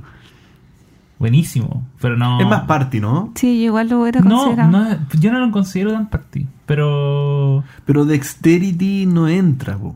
Es como un juego de destreza, ¿o no? sí, totalmente. Pero entra en esta categoría, ¿o no? yo creo que Yo, yo pensé mi- en colocar a Meeple Circus Sí, acá. yo también pensaba en, en alguno de alguno de destreza, pero dije no, no hay ninguna destreza que esté tan alto. Si Sí. hubiese sido top 10, hubiese Claro. alcanzado a entrar Sí. uno en el 10. Es que Meeple Circus, si bien es de destreza, también tiene un poco de estrategia en, Sí, pero- en elegir eh, las misiones que vas a hacer y todo eso. Sí, pero Rin- ¿Rino Hero podría haber entrado acá? No. no, eso es filler. O sea, Super, super Rino. O ¿Es party. filler? Eso es filler. O party. No, no, no, ninguna fiesta. Es que el yo problema ninguna que- eh, eh, la, prendería con un. Eh, eh, el problema es que, es un- el problema es que un Rino. party de cuatro jugadores es raro. Claro, claro. Pero por eso, pero tampoco lo pondría en una fiesta. Ay, yo Y, tenía fiesta con eh, Super Rino. Detective Club también estuvo afuera. Sí. Un juego en el que que estoy un poco obse- obsesionado. Eh, y bueno, y un montón de, de Roland Race. Bueno, algún día podemos hacer un ranking de Yo puedo hacerlo feliz. O un especial de Roland Rice. Oye, yo creo que tenemos que hacer un top de juegos medios antes de hacer de otra cosa. ¿Puede ser o no? ¿Sí? Sí. Porque... Pero no, se, no será muy similar al top 10. Pero no importa. po. Me pregunto. Hacemos un top 5. sí. Igual, por ejemplo, no sé, eh, yo así como por encima había hecho que podemos hacer un top 10 de party game, de fillers y de juegos pesaditos. De juegos pesados, está bueno. Me gusta. De juegos abstractos, de juegos de más de 10 años y sí, y pesados. Ahora, eso de, eh, de forzarse a buscar como cosas que uno no piensa. Por ejemplo, lo de los más de 10 años. Sí. O juegos, no sé. Bueno, pero ahí, si tienen alguna sugerencia, Eso. ustedes que están en la casa, Gente, o en el trabajo en realidad, casi todo, o camino al camino trabajo, al trabajo. eh, mándenos al entreturno.gmail.com. Exactamente. Y bueno, y con esto estamos llegando al final de este capítulo 73 del entreturno, donde recibimos nuevamente al ya parte de la casa, staff, miembro, ya no honorario, sino definitivo, don Axel Christensen. Sí. Sí, muchas gracias. No, gracias a ti. Aquí Ay, nuevamente. es que me Ya. emociona tanto ten- pasarlo, pasarlo por la libreta. Ya no te voy a dar palabras de cierre porque eso es para, las- para los invitados y Ah, tú ya verdad, no sí. eres invitado, ya Sí. eres Ah, parte tampoco. del... Bueno. Tampoco la había preparado. ¿O hay algo que quieras decir? No, nada. no. Ah, por supuesto, si quieres tienes algún anuncio, alguna alguna primicia, novedad. Cuéntanos que vas a ser diseñador de juegos de mesa. Jamás. Bueno, Antes plantar un árbol. Sí, sí, sí. antes tener un hijo. Antes escribir un libro. No, tener un hijo no. No, no, palabras mayores, palabras mayores. No, no. Y los juegos que hago con mis jueguitos. sí, la- exactamente. Ya no tienes más juegos. Y eso, muchas gracias a todos por haber escuchado. Hasta la próxima. Chao. Adiós.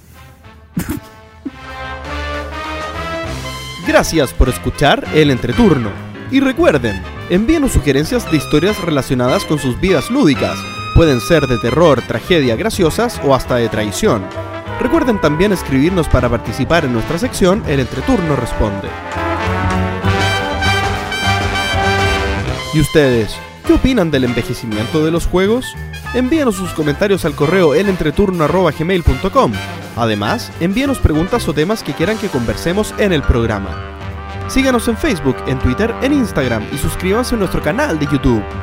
Escúchanos en dos semanas más en nuestro próximo capítulo de El Entreturno. Gracias de nuevo y hasta la próxima.